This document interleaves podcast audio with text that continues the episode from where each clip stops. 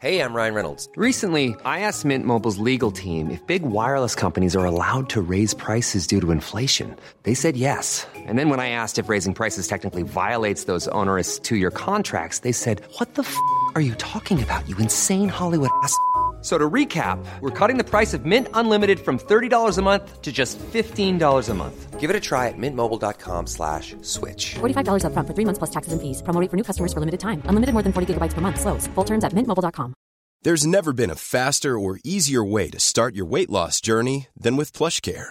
PlushCare accepts most insurance plans and gives you online access to board-certified physicians who can prescribe FDA-approved weight loss medications like Wigovi and Zepbound for those who qualify. Take charge of your health and speak with a board-certified physician about a weight loss plan that's right for you. Get started today at plushcare.com slash weight loss. That's plushcare.com slash weight loss. plushcare.com slash weight loss.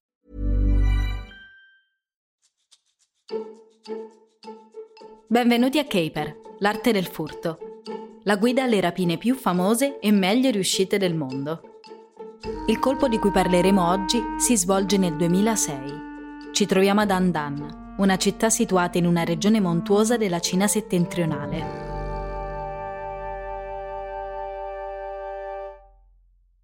Quell'anno la Cina si sta già preparando alle Olimpiadi del 2008 e va da sé che l'economia del paese è in pieno boom. La costruzione della linea ferroviaria Cina-Tibet e della diga delle tre gole sono a buon punto. Ma i cinesi non sono tutto lavoro e niente divertimento. La ritrovata prosperità del paese permette loro di godere di qualche svago. Ad esempio della musica di Jai Chu, che risuona in tutti i karaoke. E probabilmente era proprio questa la canzone che si ascoltava all'epoca in qualsiasi karaoke di Andan, dove ci rechiamo oggi. Non preoccupatevi se non avete mai sentito parlare di Andan. È solo una città di medie dimensioni, una delle tante nel suo genere in Cina, una di quelle con solo 3 milioni di abitanti. Ecco una ragione per cui potreste conoscere la città. Secondo gli storici dell'epoca, il primo imperatore della Cina unificata, Qin Shi Huang, nacque ad Andan nell'anno 259 a.C. E se questo ancora non vi dice niente, beh, Qin Huang era un sovrano brutale che ha unificato l'antica Cina e ha gettato le basi per la costruzione della Grande Muraglia come la conosciamo oggi. Andan è anche la patria del Tai Chi e della bussola, ma oggi è meglio conosciuta per i suoi siti di interesse turistico. Qui si possono infatti visitare le grotte di Xiang Tangshan, una collezione di templi rupestri buddisti scavati nella roccia, o il palazzo Huahuang, un antico tempio taoista costruito sulla scoscesa parete a picco di una montagna. A Andan troverete anche un edificio che non sarà forse in cima alla lista delle attrazioni turistiche, ma che di certo era il primo nella lista delle priorità dei nostri ladri. La Agricultural Bank of China, una delle quattro maggiori istituzioni finanziarie cinesi. E questa è la storia della più grande rapina mai avvenuta in una banca in Cina.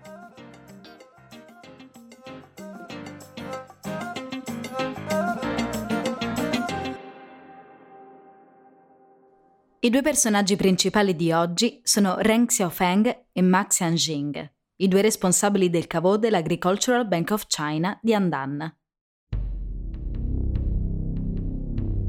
Entrambi gli uomini hanno circa 30 anni. Ren è un bell'uomo, è nato in un'agiata famiglia borghese e ha anche un buon lavoro. L'ha ottenuto grazie alle sue dita veloci.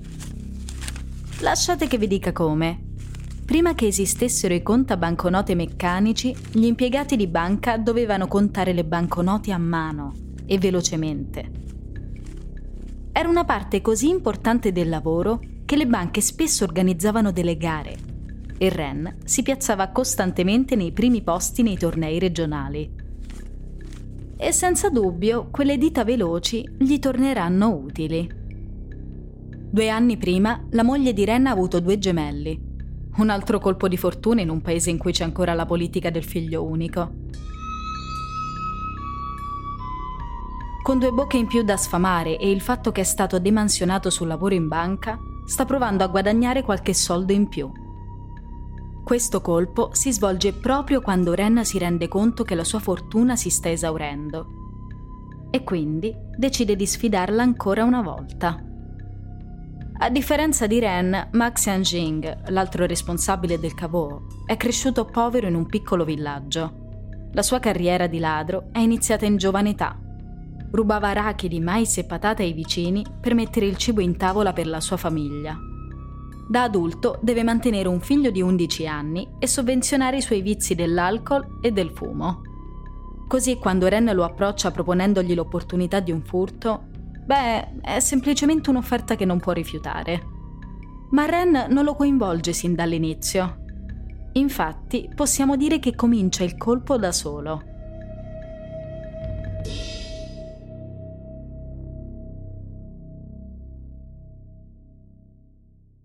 È ottobre e il piano è tutt'altro che infallibile, ma Ren pensa di essere scaltro.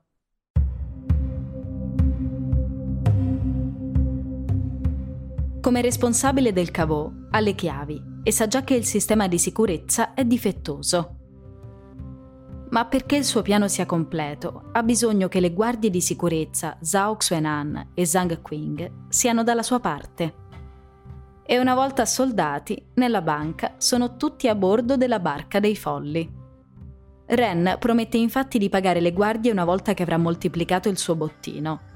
E una volta che l'avrà fatto, ha anche intenzione di restituire tutto il denaro che ha rubato. Ma come farà a moltiplicare i suoi guadagni? Semplice, in quattro fasi. Fase 1 entrare nel cavò con le proprie chiavi e prendere i soldi. Fase 2. Usare i fondi rubati, ehm, o meglio, i fondi presi in prestito per acquistare quanti più possibile biglietti della lotteria. Fase 3. Vincere la lotteria. Fase 4. Riportare tutto il denaro preso in prestito nel cavò prima che qualcuno se ne accorga e intascare il resto.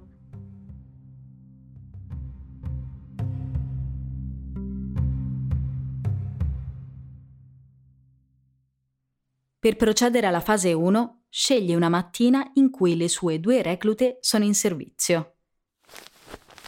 Durante il suo turno riempie un borsone con 200.000 yuan, circa 27.000 euro, e lo porta in macchina è ancora in servizio, quindi torna al suo posto per finire il turno. Chiaro, non vuole rovinare la sua possibilità di diventare impiegato del mese. Così lascia la banca solo quando stacca il turno, senza destare alcun sospetto. Per aumentare le sue possibilità di vincita, compra quanti più biglietti possibile agli sportelli della lotteria in giro per la città e poi aspetta. Guarda la televisione mentre una dopo l'altra i bussolotti numerati cadono dall'alto, finché non vede i suoi numeri, allineati in un ordine perfetto. Ce l'ha fatta! Più ricco di un milione di yuan o 139.000 euro, vince 5 volte quello che ha rubato. Ha battuto la legge della probabilità che chiaramente lo dava perdente. Nonostante la vincita, riesce a contenere la sua eccitazione. Quindi riporta i 200.000 yuan nel cavò, senza che nessuno si accorga della loro sparizione.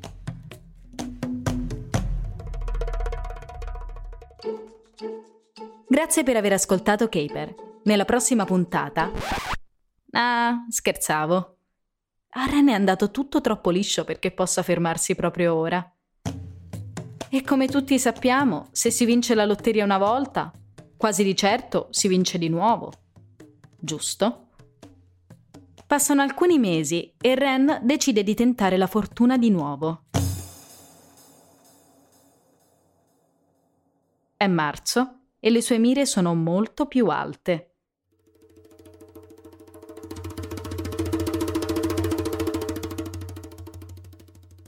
Nessuno si è reso conto della sparizione dei 200.000 yuan all'inizio. Ma questa volta Ren ha bisogno di una mano di un complice che lo aiuti a portare il denaro fuori dalla banca e a coprirlo con il resto del personale. Ed è qui che Ren assolda Ma Xiangjing, l'altro responsabile del cavò. L'unico che potrebbe notare che manca del denaro. Fortunatamente per Ren non ci vuole molto a convincere il collega. Ed è così infatti che un altro folle prende parte a questo piano. Nel corso del mese successivo, poco per volta, i due trasportano oltre due tonnellate di denaro fuori dal cavò. Immaginate che un vostro collega nasconda banconote nella propria valigetta ogni volta che lascia l'ufficio. Piccole mazzette che vanno a formare una pila sempre più alta. In totale prendono fino a 33 milioni di yuan, o 4,5 milioni di euro forse si sono spinti un po' troppo oltre. E gli altri impiegati della banca cominciano a mangiare la foglia e quindi fanno una soffiata alla polizia. Ma naturalmente i nostri due sono i responsabili del cavò e riescono ad allontanare i sospetti, almeno per il momento. La loro scusa? Cose del genere succedono, dicono agli agenti, dando la colpa a qualche errore di contabilità. Ma queste scuse non possono durare a lungo se Ren e Ma non saranno in grado di sostituire le banconote rubate. E in fretta. Cominciano a farsi prendere dal panico. Comprano più biglietti della lotteria che possono. Grattano biglietto dopo biglietto. Ma la fortuna non è più dalla loro parte. Spendono tutti i 33 milioni di yuan, ma non ottengono nulla in cambio. È allora che capiscono che c'è bisogno di estremi rimedi e così decidono di rubare quanti più soldi abbiano mai rubato in un solo giorno.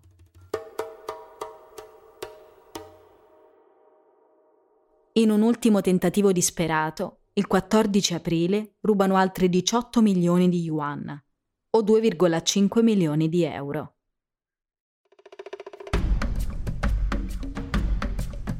e acquistano altrettanti biglietti della lotteria in una volta sola. Di solito la gente si precipita ad acquistare biglietti della lotteria quando la posta in gioco è alta. Beh, in un certo senso per Ren e Ma lo è, dato che rischiano di essere beccati. La loro corsa alla lotteria fa battere il record di vendite in un giorno.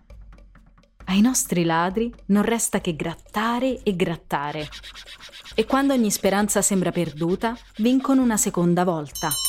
Sono quasi salvi. Ma questo premio è di soli 98.000 yuan, che è un po' meno dei 51 milioni che hanno rubato. Hanno recuperato solo circa 13.000 dei 6,7 milioni di euro che devono sostituire.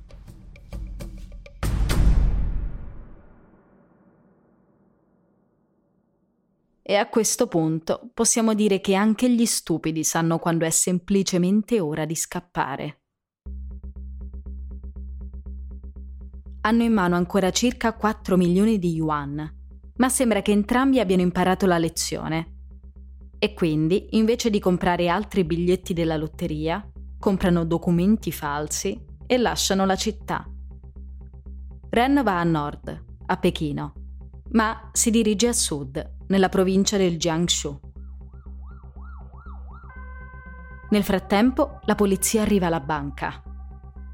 Ironia del caso, le uniche persone che devono sfondare il cavò in questa rapina sono proprio i poliziotti. Dato che Ren e Ma sono scappati con le chiavi, la polizia è costretta a fare irruzione nel cavò con delle saldatrici. E indovinate cosa trovano al posto dei soldi? Beh, naturalmente una borsa di biglietti della lotteria già grattati. Quando i nostri non si presentano più al lavoro, è palese che i colpevoli siano loro. Grazie al loro assenteismo parte una caccia all'uomo su scala nazionale. Sulla China Central Television, un notiziario notturno è il primo a riportare la notizia della rapina. La banca offre una ricompensa in denaro a chiunque possa condurli ai rapinatori. Sulla testa di Ren mettono una taglia di 200.000 yuan. Che ironia della sorte, è proprio la somma che Ren ha rubato all'inizio. Invece, una taglia di 500.000 pende sulla testa di Ma. Le loro facce sono anche stampate su volantini affissi in tutto il paese. In una città piena di gente come Pechino, tutti sono allerta.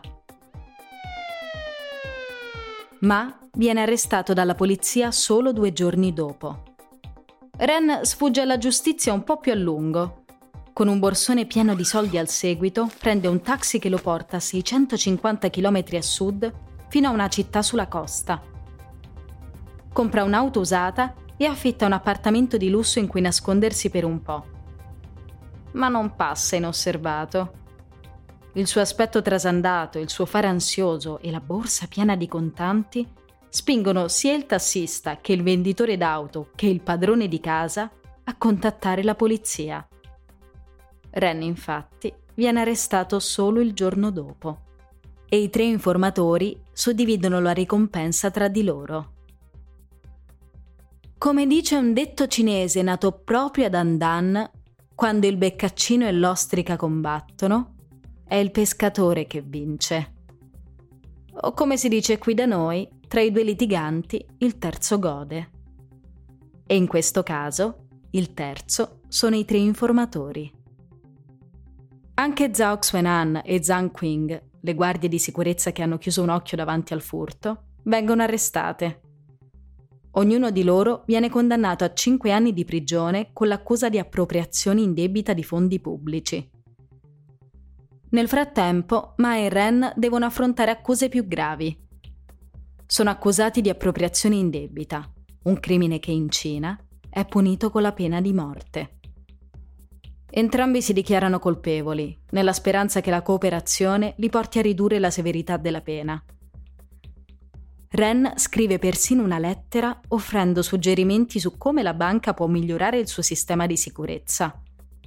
A questo punto le provano tutte, ma vengono comunque condannati a morte.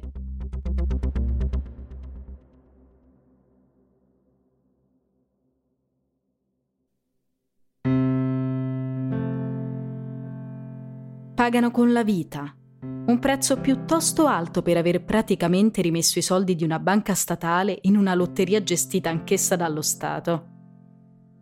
Ma le lotterie sembrano avere il potere di accecare il giudizio della gente.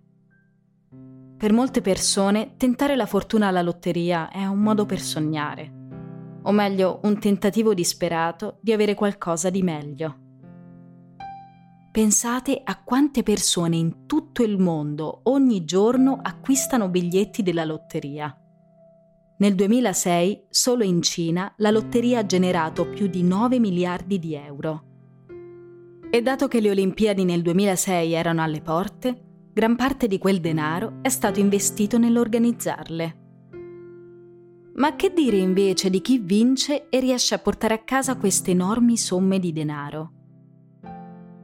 Beh, ecco alcuni trivia su chi in passato ha vinto la lotteria. I più fortunati portano a casa anche milioni di euro. E pur avendo già vinto, il 68% dei vincitori della lotteria continua a scommettere. Forse sperando di infilare una serie fortunata di vincite. Il che ci riporta al protagonista della storia di oggi, che non si è accontentato di aver battuto la legge delle probabilità la prima volta. La cosa divertente è che solo poco più della metà di chi vince la lotteria dice di essere più felice. E un sorprendente 90% perde i propri amici dopo aver vinto. Forse il denaro non è la risposta a tutti i nostri problemi. Questo è sicuramente vero per Ren e Ma, che più sottraevano denaro alla banca, e più ingigantivano il loro problema. E non sono gli unici a non essere in grado di fermarsi. Pensate che negli Stati Uniti chi gioca alla lotteria spende in media più di 1000 dollari all'anno in biglietti, circa 1100 euro, anche se la maggior parte di loro non vincerà mai. Ed è così che la gente che sogna di diventare ricca in fretta, in realtà si trova a spendere i soldi che sta cercando duramente di guadagnare. Scommetto infatti che potremmo stilare un bel elenco di cose da fare entro l'anno con quei mille euro abbondanti. Cose che potrebbero davvero riempirci di gioia. Esistono anche cose che ci rendono felici senza dover spendere un soldo.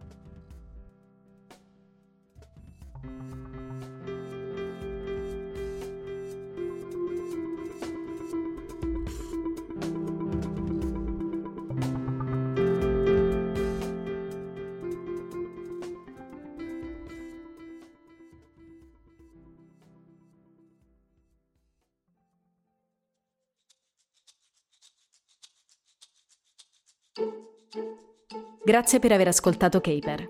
Seguiteci la prossima settimana quando andremo a Tokyo per l'ultima grande rapina di questa stagione.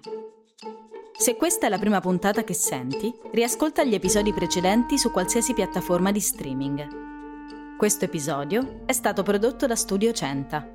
Voce e sound design di Chiara Santella e Luis Lopez. Produttrice senior Clizia Sala. Assistenti alla produzione Clark Marchese e Zina Buelmakarem. Il tema originale di Caper è stato composto da Here Juarez. Per maggiori informazioni su Caper, una serie originale di Studio Centa, vai su ocentastudio.com o seguici su Twitter e Instagram. Puoi anche ascoltare questo podcast in spagnolo, Caper e l'arte del robo, tedesco, Caper, di Kunst der Diebe, o in inglese digitando semplicemente Caper. Su ocentastudio.com trovi le trascrizioni in ogni lingua. Questo podcast è disponibile su Castbox, Spotify, Apple o sulla vostra piattaforma di ascolto preferita.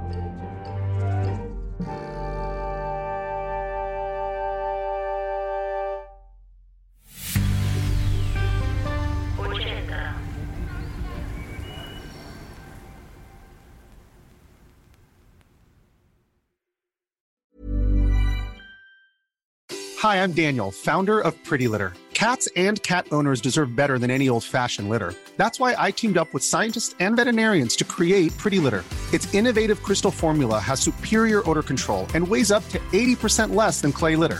Pretty Litter even monitors health by changing colors to help detect early signs of potential illness. It's the world's smartest kitty litter. Go to prettylitter.com and use code ACAST for 20% off your first order and a free cat toy. Terms and conditions apply. See site for details. Even when we're on a budget, we still deserve nice things. Quince is a place to scoop up stunning high end goods for 50 to 80% less than similar brands. They have buttery soft cashmere sweaters starting at $50, luxurious Italian leather bags, and so much more. Plus, Quince only works with factories that use safe, ethical, and responsible manufacturing. Get the high-end goods you'll love without the high price tag with Quince. Go to quince.com/style for free shipping and 365-day returns.